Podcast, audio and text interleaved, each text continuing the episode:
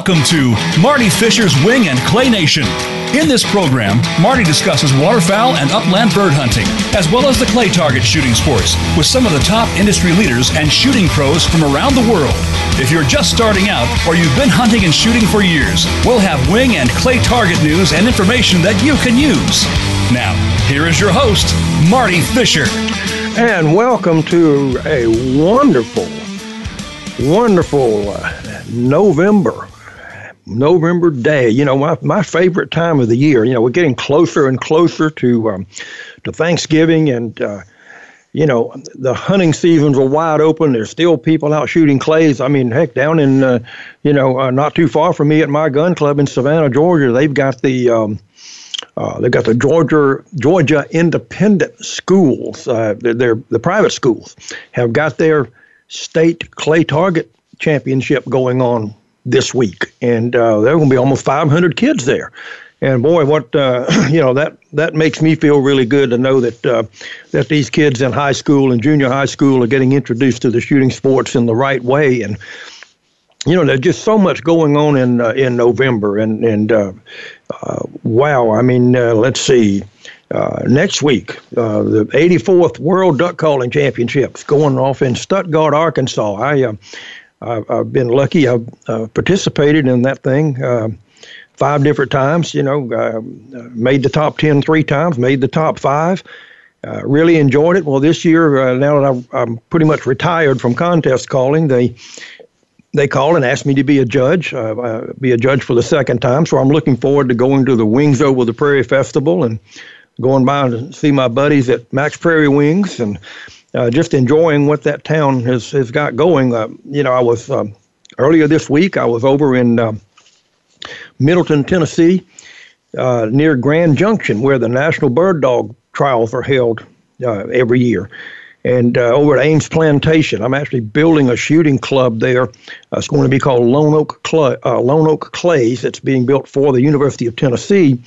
Um, in conjunction with the Tennessee Wildlife Resources Agency, and uh, they're using a bunch of the Pittman Robertson money that uh, Tennessee gets. We uh, we had talked about Pittman, Pittman Robertson money earlier uh, uh, in in shows, and uh, you know it's just it's it's it's a great thing because it's your it's your tax dollars that are going to, to the right place. Tax dollars meaning taxes on hunting and shooting equipment that is actually put in a fund that the general account can't access. So this money actually goes to the states to be used. Uh, I know in Georgia, uh, the Pittman Robertson money actually funds all of our hunter safety program. But uh, in Tennessee, they're they're uh, doing that. Plus, they're spending some money on some shooting facilities. Um, quail season is wide open down here in the south. Uh, I was at Mill Pond Plantation over in Thomasville, Georgia. It's a private place. Uh, they've been hunting. Uh, just got got their wild quail season uh, going, and they're uh, we're averaging about five wild cubbies an hour, which is, is remarkable. I built a sporting clays course there, and uh, it's a great, great place. Uh, talked to another buddy of mine uh, who down in that area, down in Albany, Georgia. you know, the, they say the quail capital of the world. Uh, 21 wild cubbies in a half day hunt. That's uh, that's pretty pretty darn remarkable. But uh, you know, there's there's so much going on, but let me tell you what's really going on. I have got a remarkable guest this week. Uh, I met this gentleman through a friend, a mutual friend, uh, Dr. Gary Cappelletti, out in uh, in California. I, I, get the opportunity to go out and, and hunt with Dr. Cappelletti from time to time at at uh, at his private uh, duck club. Uh, you know, up in the southern Suisun Marsh uh, in in Northern California, and um, uh, my guest this week is a, a, gentleman by the name of Tom Roster, and uh, Tom Roster is. Um, he's a really intriguing guy. And if I sit here and I and I and I really went through all of the things that this guy has done, it would take up the entire show. So we're we're not uh, we're not going to allow that to happen by any stretch of the imagination because I want to I want to get Tom on board and, and I'll let Tom tell you a little bit about uh, about himself, and then we'll get into some nuts and bolts of shot shell ballistics. You know, and every one of us, you know, all of us, whether we're a clay shooter an upland hunter, a waterfowler, it really doesn't matter. We are really into the shotgun shells that we buy. You know, that's something that uh, we're all intrigued by it. We all argue about it. We, you know, we we we almost get to the point of blows sometimes because, you know, this one is better than that one. But I'm going to tell you something. I'm bringing a guy on right now that will dispel a whole bunch of those myths that are floating around out there, and we're going to get some real facts. Tom Roster, welcome to Wing and Clay Nation, buddy. Glad to have you. Thank you, Marty. Glad glad to do it for you. Well, listen, this is uh, this is just going to be remarkable because just in the, in the few conversations that you and I have had over over the past couple of years, I'm always intrigued by the the just the very concise information that you can put out there, and a lot of that information, yeah, well, I say a lot of it, it comes from been there, done that. So, uh, Tom, tell us tell us just a little bit about about Tom Roster. I mean, you know, you you're an independent ballistics consultant. You're an author. Uh, uh you, what you do is not what everybody does. So, uh, how'd you get started? Just give, give us a little background, if you would. Make a long story short, I got started on all of this, and basically, what I am is an independent researcher, and uh, on shot shell performance and shotgun equipment and I got started on it way back in the, about the mid 60s. And that's about when uh, steel shot was heating up. Mm-hmm. And I was a professor at Oregon Institute of Technology, and the Department of the Interior came there and contracted with the university to run a uh, shooting test on medium-sized geese, which would be white fronts and snow geese, right. in such a way that it would be a double blind experiment so that neither the hunters doing the shooting nor the uh, trained observers that would accompany them would know what they're shooting and that there would be uh, the whoever analyzed the data would not know what the loads were and uh, so there'd be no way anybody could rig this thing because the big arguments back then was that steel shot was horribly inferior and would cripple more things than it would kill and so on and so forth. Mm-hmm. So that was the first, I got the job of designing and running that test. And it took place at a place called Tule Lake, California, which is about 10 miles, well, actually about 15 miles south of where I live in Klamath Falls, Oregon. And so we ran that test, and of course, when I ran it, my bias was that uh, there's no way that the steel loads were going to test. There were three steel loads. There were two and three quarter inch 20, uh, 12 gauge, and they were BB steel, two steel and four steel would ever do as good as a two and three quarter inch ounce and a half lead BBs, twos and 4s mm-hmm. So that was my bias, and uh, we ran the test. And it took two years, and uh, when it was done, there were uh, I don't remember the exact numbers, but there were many thousands of geese killed, many tens of thousands of rounds of ammunition shot and the bottom line of the data where we could not measure any difference in wounding uh, between the lead loads tested and the steel loads tested. Uh, so since it was run in such a way that nobody could rig it, uh, that really opened up my eyes, and I remember that the, the man I answered to at the university said, so let that be a lesson to you, young man. Never form your opinions before you gather your data. And um, what we did find was that uh, one of the steel loads did better than the rest of them. It was the number two steel load. Mm-hmm. And uh, one of the lead loads did better than the other lead loads, which was the number four lead load, interestingly enough. Mm-hmm. So that was the first test I ever did. And then to save a lot of time here, I went on to run uh, many, many more of those kinds of tests all over the country on ducks and Canada geese, and then later on pheasants. And my latest one was on uh, on uh, doves down in the state of Texas. All the same kind of double blind experiments with hunters doing the shooting.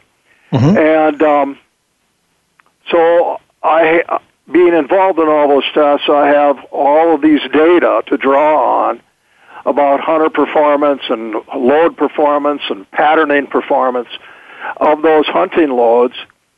And um, it's the largest database ever amassed on shot shell performance really in the history of the world. So I feel very fortunate to have been involved in that. And then I went on to do independent research for for ammo companies like uh, Federal, the buffered lead loads. You remember back then the uh, what do they call them? Premium. That was the name they Right. came up with. Yep. Uh, That was my work, and then I did work for Winchester, mainly on steel shot load development, and then went to Remington and did work for them on steel shot load development. And uh, I did those contracts were 20 and 30 year contracts. So I've, I've worked closely with the industry also and tested lead target loads, both for them and for myself. And so that's my background, and I don't have any bias anymore about uh, what kind of shot type is going to be the best, except what the data shows. I don't really care what hunters shoot. I just want them to know what the data show, the most effective loads, shot sizes, chokes, etc., are from the database we've amassed. Well, and, and I'm going to tell you that is a that's a big part of why you are on this show, my friend, because you know you- you're when you say independent, you know you're independent of a thought process too, because you've learned you, you better be because sometimes the data that you think you're going to get is not what you actually get. So That's right. Uh, so you know we're we're going to talk a little bit about clay loads. We're going to talk you know a, a lot about hunting loads, uh, probably more so than anything because I know in recent years your real focus has been on the on the non-toxic stuff. And you know all of the new non-toxics that are coming out too. I mean it's you know when when we first got started it was steel that was it. I mean, I, I can remember distinctly the first time I ever started shooting steel, you know, back in the back in the seventies, early seventies. Well, when you had to, you know, cause, because one thing Marty didn't do, I I was uh, at- back then I was a federal a three inch federal premium ounce and seven eighths fours that would just stomp you like you can't believe. But they hit pretty hard on the other end. Yeah. unknown to you, another Tom Roster load. That's what that was. That's right. well, I I can promise you, I bought a lot of them, and uh, and they hit hard on the other end too. Now they pop pop me pretty good, but you know when we had to start using steel, you know, and I went, I, I had the same the same bias that that you Oh, yeah. okay, and and and a lot of that, uh, if you remember early on, I mean, it was like. 1500 and 1550 feet per second or something like that. And and I think early on they had some issues with with with the wads and trying to get things balanced exactly right. And and of course everybody said oh they're going to blow the barrels up. And and a lot of that was those really big pellets more than anything else. I remember they you know they kind of did away with the F shot you know did you ever shoot any of that stuff? Oh yeah, I did a lot of testing on that. But that that was gotten rid of not so much because of uh, barrel damage, but because of wounding losses. So that was a uh, steel load pellet size that proved to give, when shot at long range, no matter what load you used, high wounding rates. So many of the state agencies lobbied the ammo companies to stop producing size F steel, and to their benefit, you know, to their uh, credit, uh, they all did, except maybe Federal hung on for a while, but I don't even know that they make it anymore. Well, uh, yeah, and I, I've actually, I, you know, and I looked in, in one of my storage uh, bins that I've got, uh, you know, one of these locking storage things that I've got stuff that I probably need to get rid of and quit spending the money to store it.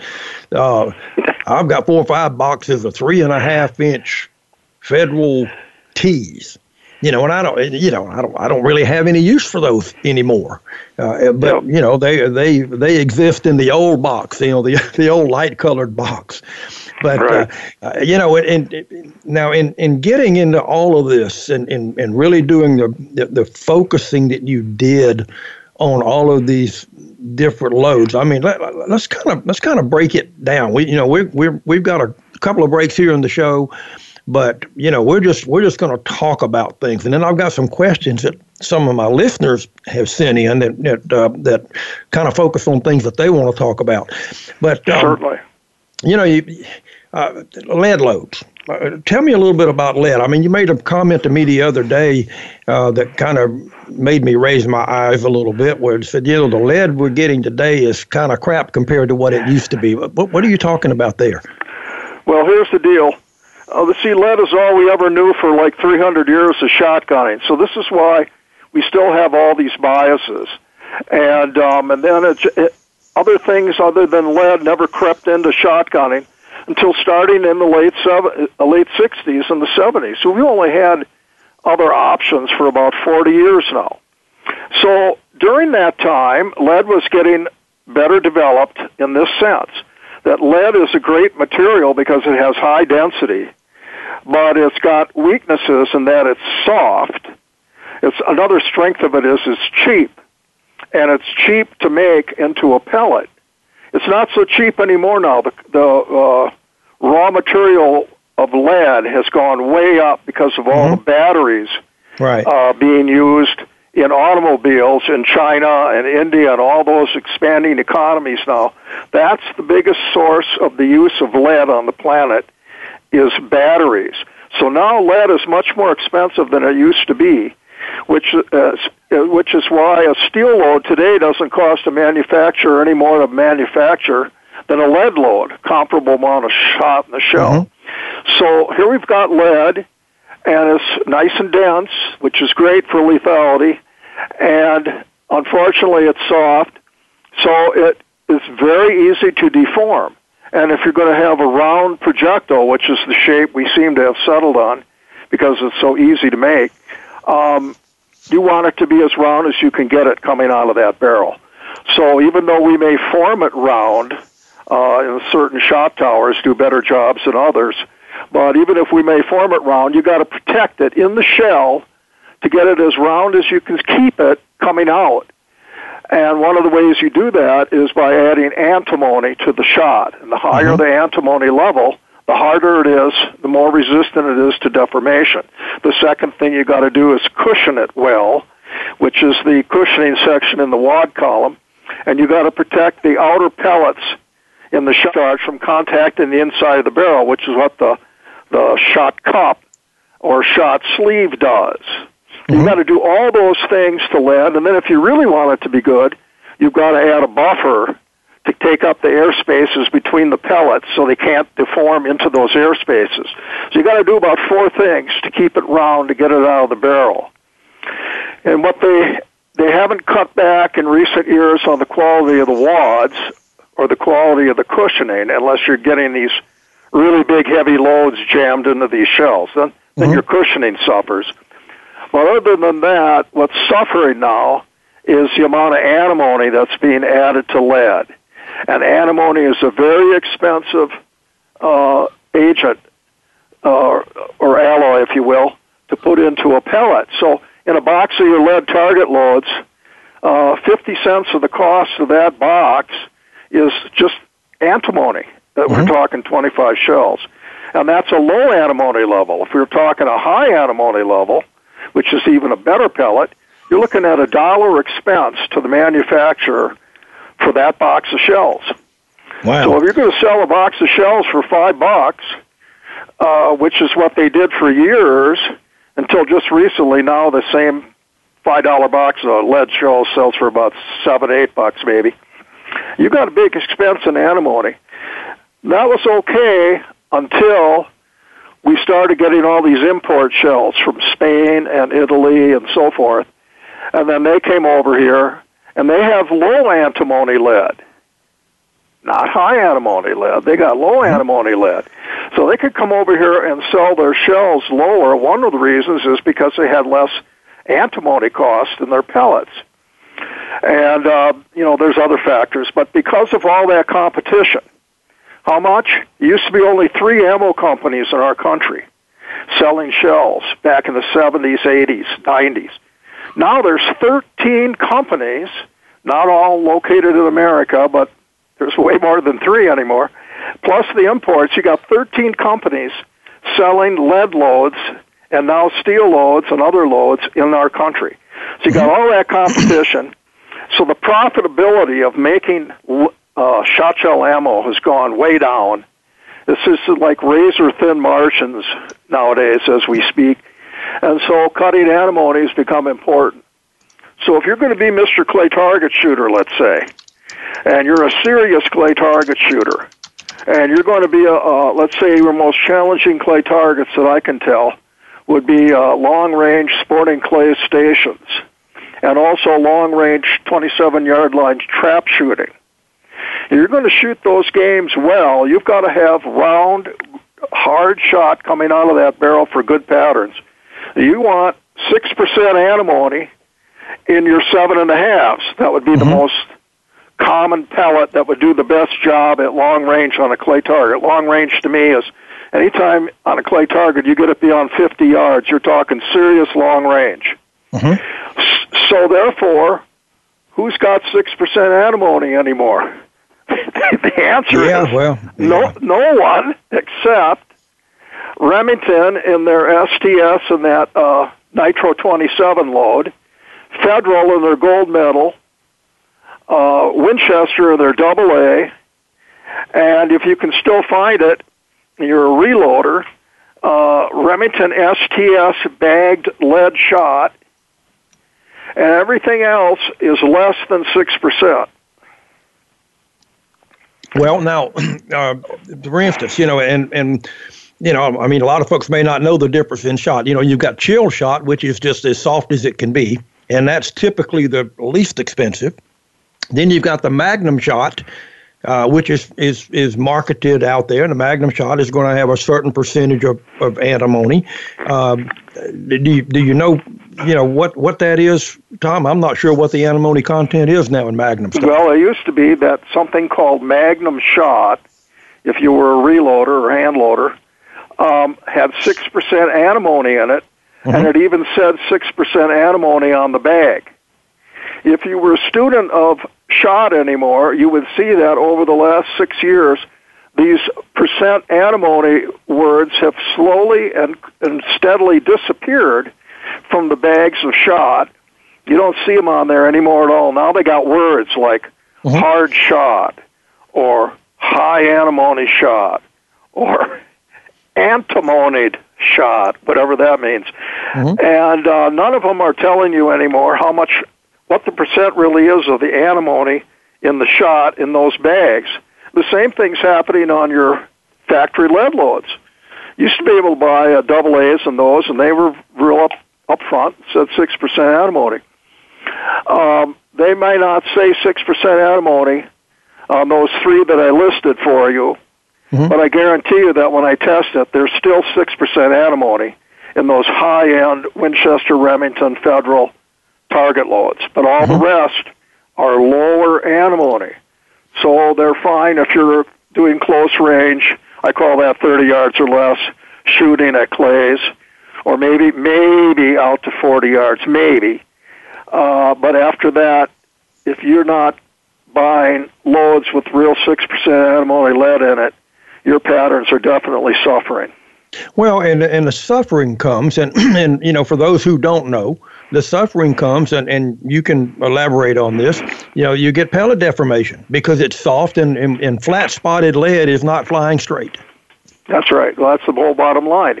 You've cut the antimony, so you've cut the key thing you need to do to keep the pellets round when they come out of that barrel. The harder they are, the less they flatten, Mm-hmm. When the shell goes off, they're being crushed against each other because they're going from zero foot seconds to 1,200 or more in a, you know, just a couple feet. So they're really being accelerated like mad. And unless mm-hmm. they're they're quite hard, they're going to flatten. That's the first place they get deformed, and the biggest place they get deformed. So that antimony is a key to really good lead shot.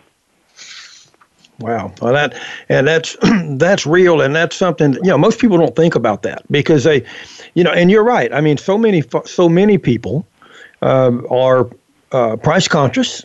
Uh, you know, they if I can buy a five dollar box of shells, why wouldn't I do that? If I could, you know, if I can get them for four twenty a box, you know, as opposed to seven dollars a box, uh, why wouldn't I do that? And I and I think a, a lot of a lot of guys you know, really need to think about that, you know, uh, yeah. because it, it really is all about performance. I mean, let's face it. I mean, you can you can put the gun in the right place and still not break the target. Yep, and I'm going to tell you something.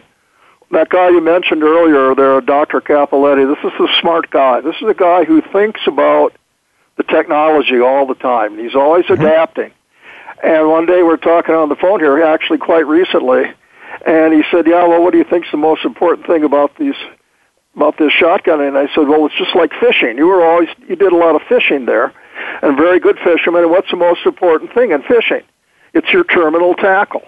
It's mm-hmm. the quality of those hooks, the, the kind of lure you hang on the end of that line, the way you move that lure, the bait you put on that hook. That's what counts. You can get away with a lot of different rods, and you can get away with a lot of different boats and motors, but the terminal tackle is what separates the men from the boys in fishing success. Whereas in shotgunning, a lot of these guys, in shotgunning, your terminal tackle is the shells that you load in your gun. That's the most important thing in shotgunning is the loads and understanding how they work and what they work best for and not work well for. And what a lot of guys are doing is they're going, oh, this is cheaper than that, so I'll just buy this. And then you ask them, well, do you think it'll pattern as well as a more expensive load?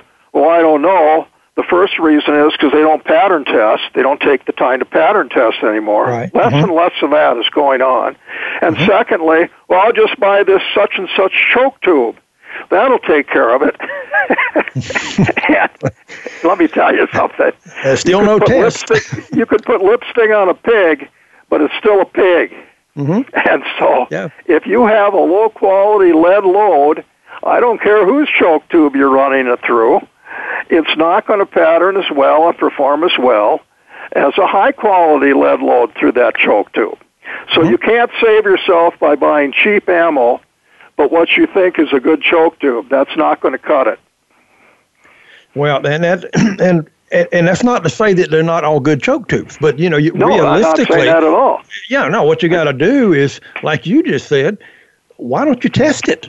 you know, let's find find out what what the actual performance is, you know, and and and so often, and I and I I'm, I'm going to tell you, I'm I'm guilty of this. I I intentionally sometimes walk through the ammo department at at sporting goods stores. I mean, sometimes you know, I, I you know, God forbid, I, I walk into Walmart and guys over there talking about buying ammo, and it scares me to death what comes out of their mouth sometimes, because I'm like, oh my gosh, you know, they they really don't know you know, I mean, everything's well, off, off hearsay.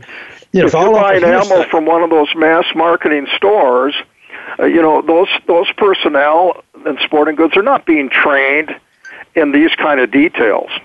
Right. Okay, and so th- there would be a rare guy behind the counter that would have really gone out and ever pattern tested ammo and be able to give an answer based on his own testing. That would be like a super rare person. So our shotgunners are not getting very good information, and the only other information they get is is advertising, or some some guy writes an article, but he never tested it either. He just mm-hmm. he just repeats the advertiser claims. And the only way to know in this business is you got to be willing to take that load and that choke tube and go pattern test it at the ra- at the distance you think is most important to your shooting situation. Mm-hmm. That is going to give you the unvarnished, unbiased facts about how that load is going to perform and which one is patterning better and therefore more deadly than this one over here or this load over there. That's the only way to do it, and that takes yeah. a little bit of time, not a lot, but for that little bit of time, you've learned a ton of info. Well, and it's it's time well invested. Now, Tom, we're up on a break. I need to take that, and when we come back, we're going to pick up on this, and then we're going we're going to talk a little bit about performance and all of that kind of stuff. We're going to get into into talking about the hunting loads and things of that nature. We're going to get some questions answered, folks. Stay tuned. Tom Roster and I will be back after these messages.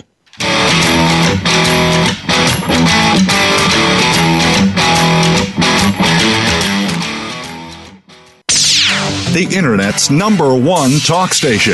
Number one talk station. VoiceAmerica.com. Are you ready for a broad look at everything to do with the world of sports? If so, tune in to the Mike Abadir Show. It's a unique perspective to the connections between sports and business. Host Mike Abadir has negotiated numerous deals in the NFL. Along with co host Gino Bacola, Mike will bring his expertise, discussion, and some terrific guests to the airwaves. Listen live for the Mike Abadir Show every Thursday at 4 p.m. Pacific Time, 7 p.m. Eastern Time on the Voice America Variety Channel. Looking for the best show about horse racing and handicapping? Want to play the ponies? Join us every week for Winning Ponies with John Englehart, racing's regular guy, where you'll go inside and behind the scenes with the top jockeys, trainers, agents, and handicappers in the world of horse racing. This show is the perfect complement to the Winning Ponies handicapping website. Listen for top plays for the weekend and the spot play of the week and win prizes just for calling in. Winning Ponies with John Englehart is live Thursdays at 8 p.m. Eastern, 5 p.m. Pacific on the Voice America Sports Network. Have you had a chance to check out Voice America's online magazine and blog? If you love our hosts and shows, check out articles that give an even deeper perspective, plus topics about health and fitness, movie reviews, philosophy, business tips and tactics, spirituality, positive thought, current events, and even more about your favorite host. It's just a click away at blog.voiceamerica.com. That's blog.voiceamerica.com. The Voice America Press Blog. All access, all the time. Ask the experts. Call toll free right now 1 866 472 5787 and ask our All Star team to answer your question. That's 1 866 472 5787. Thank you for calling. VoiceAmerica.com.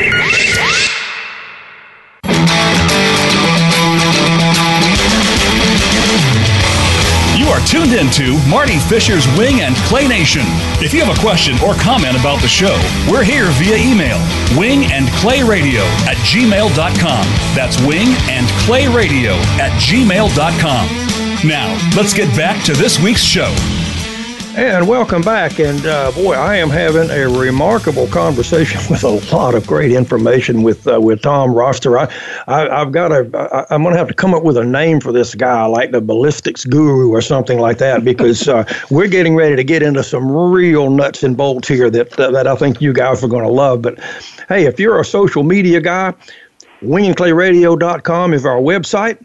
Uh, we've got a facebook.com slash wing and clay radio. On twitter it's twitter.com slash wing clay nation. Instagram it's instagram.com slash wing and clay radio.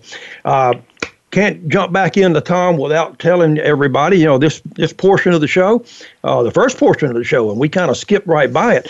Brought to you by my good friends at the crushable vault. You know and i got a message from those folks uh, earlier today. They have got a special going on uh, on the website, you can get up to $100 off of uh, purchases on their website.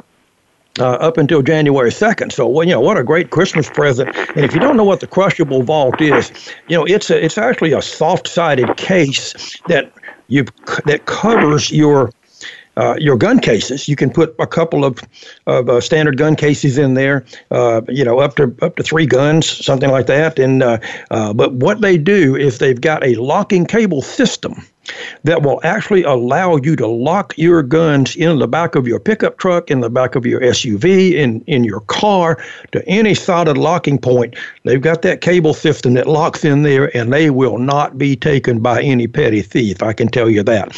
Uh, about the only chance those guys would have would be if they showed up with the jaws of life, and uh, that's not going to be the case. So, if you want to protect your guns and get a great deal right now, crushablevault.com. Go check them out. I think you'll like what you see, and um, and I can promise you. Uh, they're well worth the investment. That's what I use, and I don't worry anymore when I take my guns in my pickup truck. I just jump out and go into the bathroom or whatever, and I'm not worried about them being taken. Crushablevault.com. Okay, let me get back to Tom Roster. Tom, we were we were talking in our in our first part of the show about a lot of things. Uh, but the one thing that that uh, that that you do is, probably more than than anybody is you are all about shot shell performance and the performance that that guys are looking for. You know, nowadays, uh, you know, in sporting clays, all of a sudden the the 40 yard shot is a close one. You know, it's not a long one. They, I mean, they've all of a sudden started stepping these things out 50, 60, 70 yards. Same thing with the, with the waterfowl hunters. I mean, those guys, you know, they want to. It's not how far, how how how close can you get one. It's how far can you shoot one. Well, things happen with pellets when they come out of the gun. So let, us talk a little bit about that. Let's talk about muzzle velocity and the downrange velocity. How does it change as it goes away from the gun? Uh, how about pellet drop? How about wind deflection? I mean, you've got all sorts of things that go on once those pellets come out of the gun. So let, us talk about that a little bit. Okay. Uh, before we do, I just want to make sure now on these uh, import lead loads for target shooting. I'm not saying mm-hmm. they're low antimony. Right. I'm saying they're like medium, medium right. antimony. Mm-hmm. If you want an example of a low antimony, you would go to like uh, Remington Gun Club. They mm-hmm. sell those shells cheap, and they're they're not hiding, and they're not embarrassed. Remington, because and it's cheap because it's got low antimony. Otherwise, mm-hmm. all the components are the same as their high end loads. Okay, that, that's just my last clarification, sir. When you go sure. to long range clay target shooting, in the old days, I would have said uh, anything beyond 40 yards. Old days meaning 20 years ago. anything beyond 40 is long range. Uh, that's crept forward now to uh, what I would say is anything beyond 50 is long range. So I did a clay target breaking test that I uh, published uh, both in a Sporting Clays magazine that doesn't exist anymore and on uh, a magazine that does, which is uh, the one you write for also. Yeah, Clay, clay Target Nation. Mm-hmm. That's correct. Mm-hmm. And um, I tested shot hitting clay targets. They were they were a white flyer, uh, not spinning. Not spinning is the hardest way to break a clay target. Mm-hmm. And uh, they were either edge on, supported on a stick, or they were dome on, or think of it bottom on. So you got two different surface areas here. And I tested three different pellet sizes, seven and a half, eight, eight and a half. I took a one ounce load of Remington STS, so it had really good shot, and then uh, shot these clay targets. They couldn't move, they couldn't get away, they couldn't be missed, to see how many would really break if you were a perfect aimer with the best possible uh, pellet type, you know, pellet quality you could get in a lead load. And I shot it through uh, three different chokes, IC, mod, and full. Mm-hmm. Make a long story short, if you go back into Clay Target Nation April 2018, you can find the results of that test in a, in a, a little diagram. But if you're a beyond 50 yard shooter, or let's say you're beyond a 40 yard shooter, what the, the first thing I learned from the from the data, and you're talking hundreds of shots now, hundreds of mm-hmm.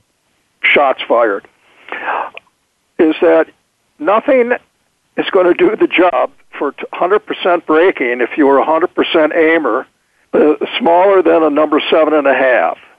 Mm-hmm. So the only way you can get 25 out of 25 without luck is to have seven and a halves for your shot size in lead, high antimony. Mm-hmm. At 50 yards, it's already starting to drop off a little bit. Uh, edge on, you can really only count on 23 out of 25, even with seven and a halves, and dome on, 24 out of 25. So by the time you get out to 60 and 70 yards, you've not only got to have these high antimony lead seven and a halves, you've got to have some pretty interesting screw-in chokes, which I didn't have when I did my test. Mm-hmm.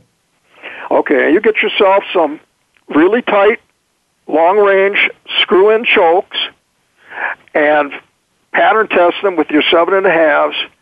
And what you're looking for is for your edge-on uh, pattern a minimum of 285 pellets in the 30 inch circle, and for your dome on, a minimum of 230.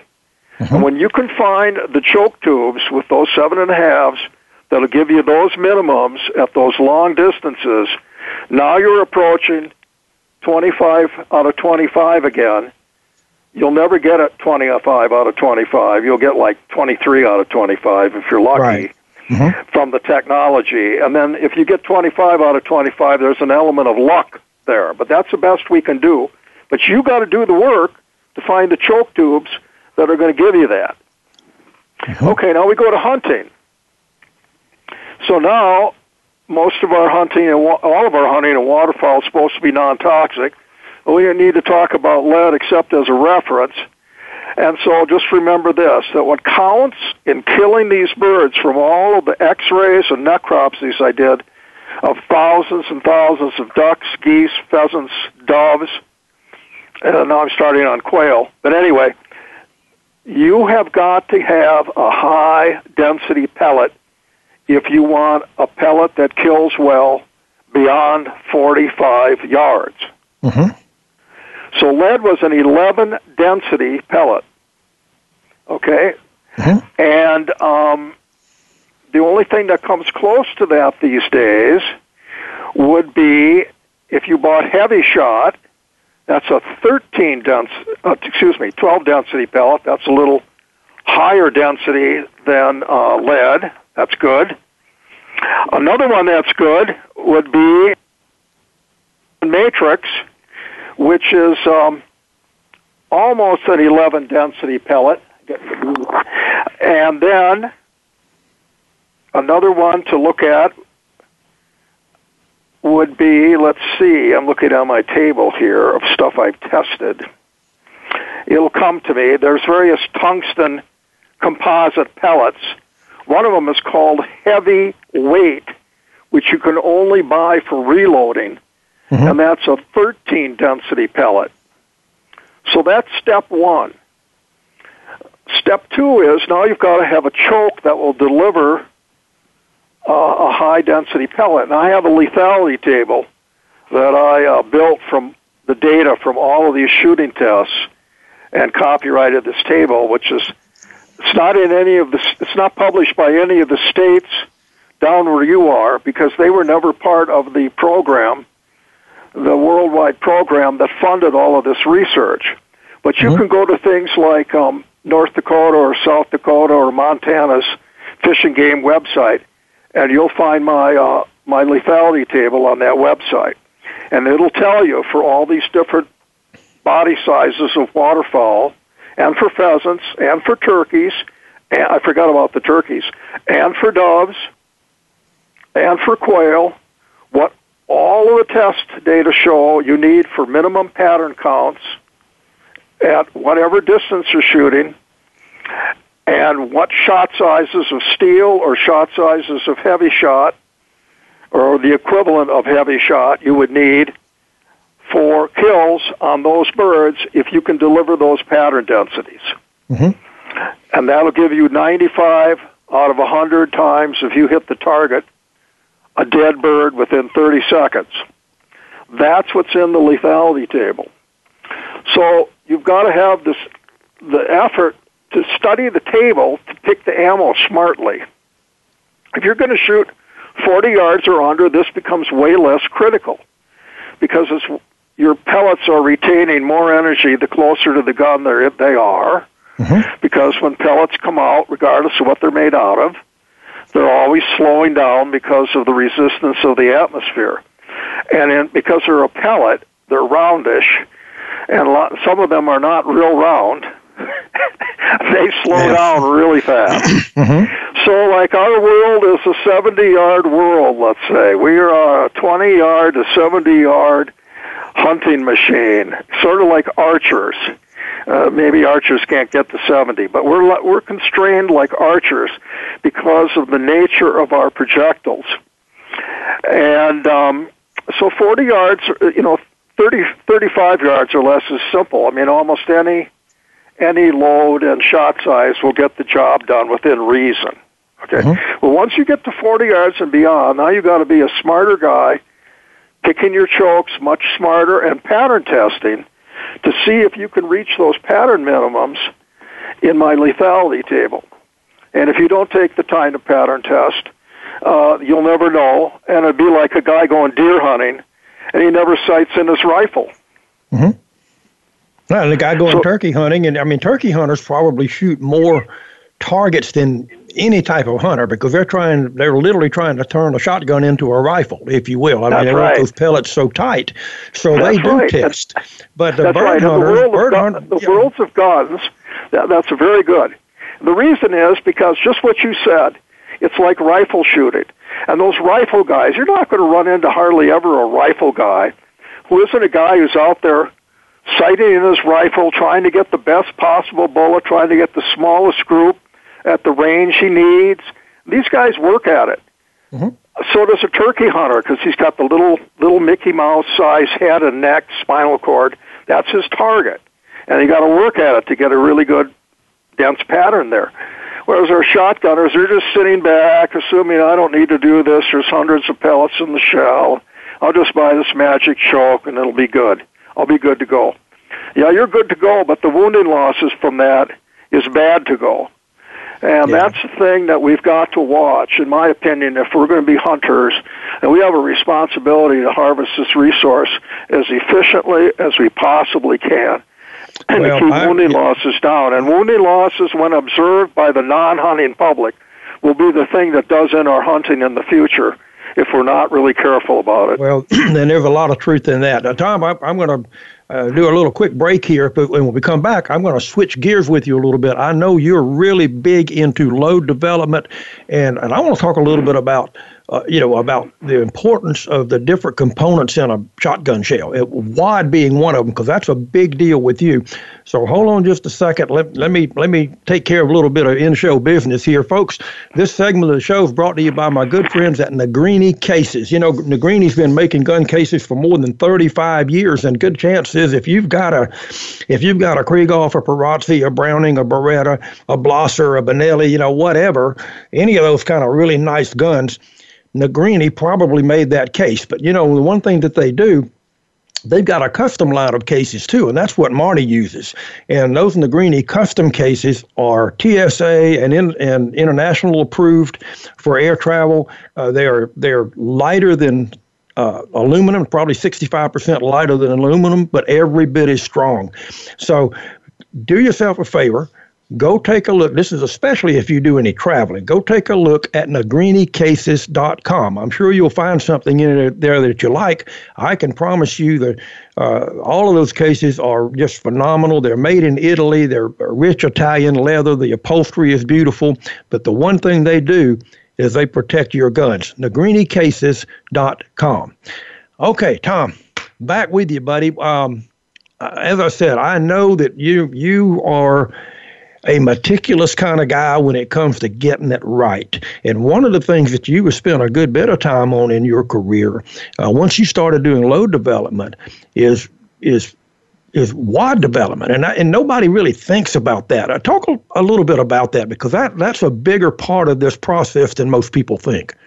Are you you saying the load development yeah. part? Yeah, on your load development, um, you know, you're yeah, you're okay. big into wads and stuff like because you you actually do some some wad development and things that uh, talk a little bit about why that's important.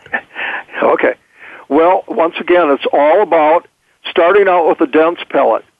Then it's all about keeping it as round as you can, and part of it of keeping it round is to have a wad that's going to cushion it, cushion the shot when the shell fires, plus contain all the shot to keep the outer pellets from ever touching the inside of the barrel.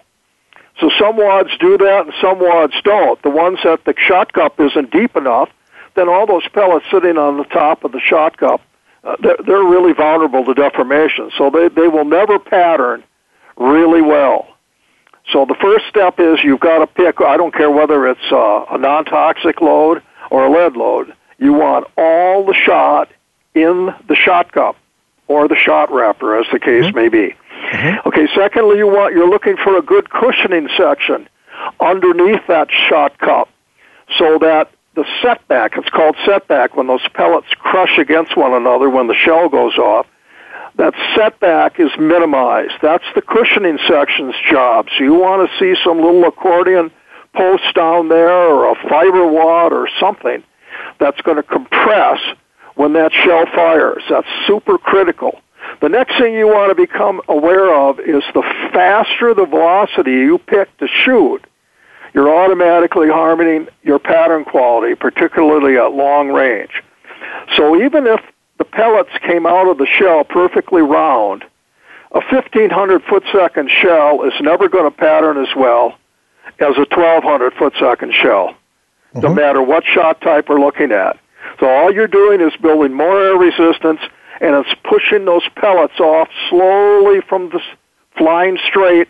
It's pushing them off at a greater angle the higher your velocity because you're increasing the air resistance against the pellet.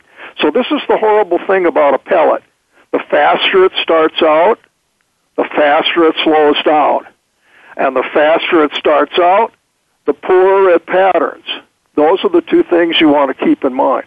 So what mm-hmm. you what I've learned from these thousands of birds that you guys shot, not me, in these tests, is that a sensible velocity for your lead loads is uh, that will kill birds now for hunting birds with lead, which you still can on upland birds and turkey, mm-hmm. would be 1,200 to like 1,250 foot seconds.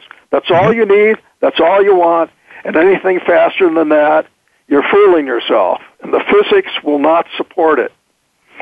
If you're a steel shot shooter, uh, or a uh, Hevi-Shot shooter, or any of those kind of hard pellets that are basically non-deformable, uh, the only reason to have a higher velocity is because, like steel, is a lower density. It's only mm-hmm. 9 nine point five.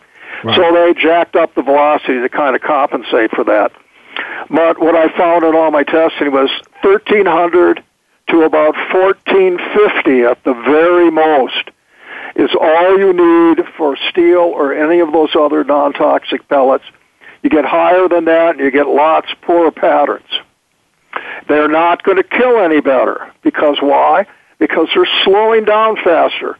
So mm-hmm. all of that increased velocity do, does you some good out to about 40 yards, but after 40 yards, it's almost all gone away from air resistance.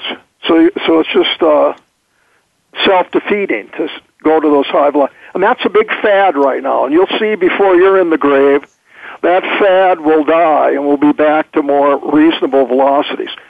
Your manufacturers still make some reasonable velocity loads, but they got a lot of these. Let's compete with each other.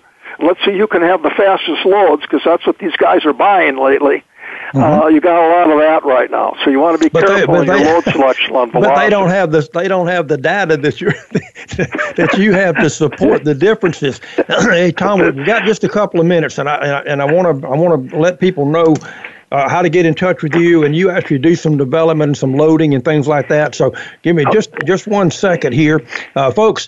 The last segment brought to you by my buddy Jack Homa at ESP. That's ESPAmerica.com. You know, uh, I've been wearing ESP hearing protection for more than two decades now, and I have not lost any of my hearing. And I already, it was already bad when I started wearing it from all the shooting, but it has not changed at all. And they are absolutely great. You know, you can hear loud sounds when you want to by turning them up, but anything over 90 decibels, it just kind of puts it on mute and uh, and your hearing is protected and you don't get any damage. Check them out, espamerica.com. I think you'll like what you see in there. Uh, I use the stealth model. Give that one a look, espamerica.com. Tom, we got a couple of minutes left. Uh, you had mentioned that you know you do some do some loading and things like that for folks. Uh, tell us a little bit about that real quick and how people can get in touch with you uh, to get information and things of that nature. Well, if they have shotgunning questions, I answer any shotgunning question for free, the first one, and then after that, I have to charge a consulting fee because uh, it just keeps going on and on. One question leads to another, another, another. So anybody can contact me by sending me an email. Mm-hmm. Here's my email address Tom Roster, T O M R O S T E R, at charter, C H A R T E R dot net. Mm-hmm. They can call me on the phone. I, I'm not hiding. Uh, my phone number is 541 884 2974. That's All right. state hey, of Oregon. Tom, we're, we're up and on it, buddy. I, I, I, am out of time and they're going to shut us off. So you got okay. those numbers, guys, in that email, Tom. Thank you. I'm going to have you on again. We, we've got a lot more to talk about. If you don't mind, you I will do it anytime you want to. Okay, buddy. Listen, folks, thank you so much for listening. Great show, great information. We'll see you next time on Wing and Clay Nation.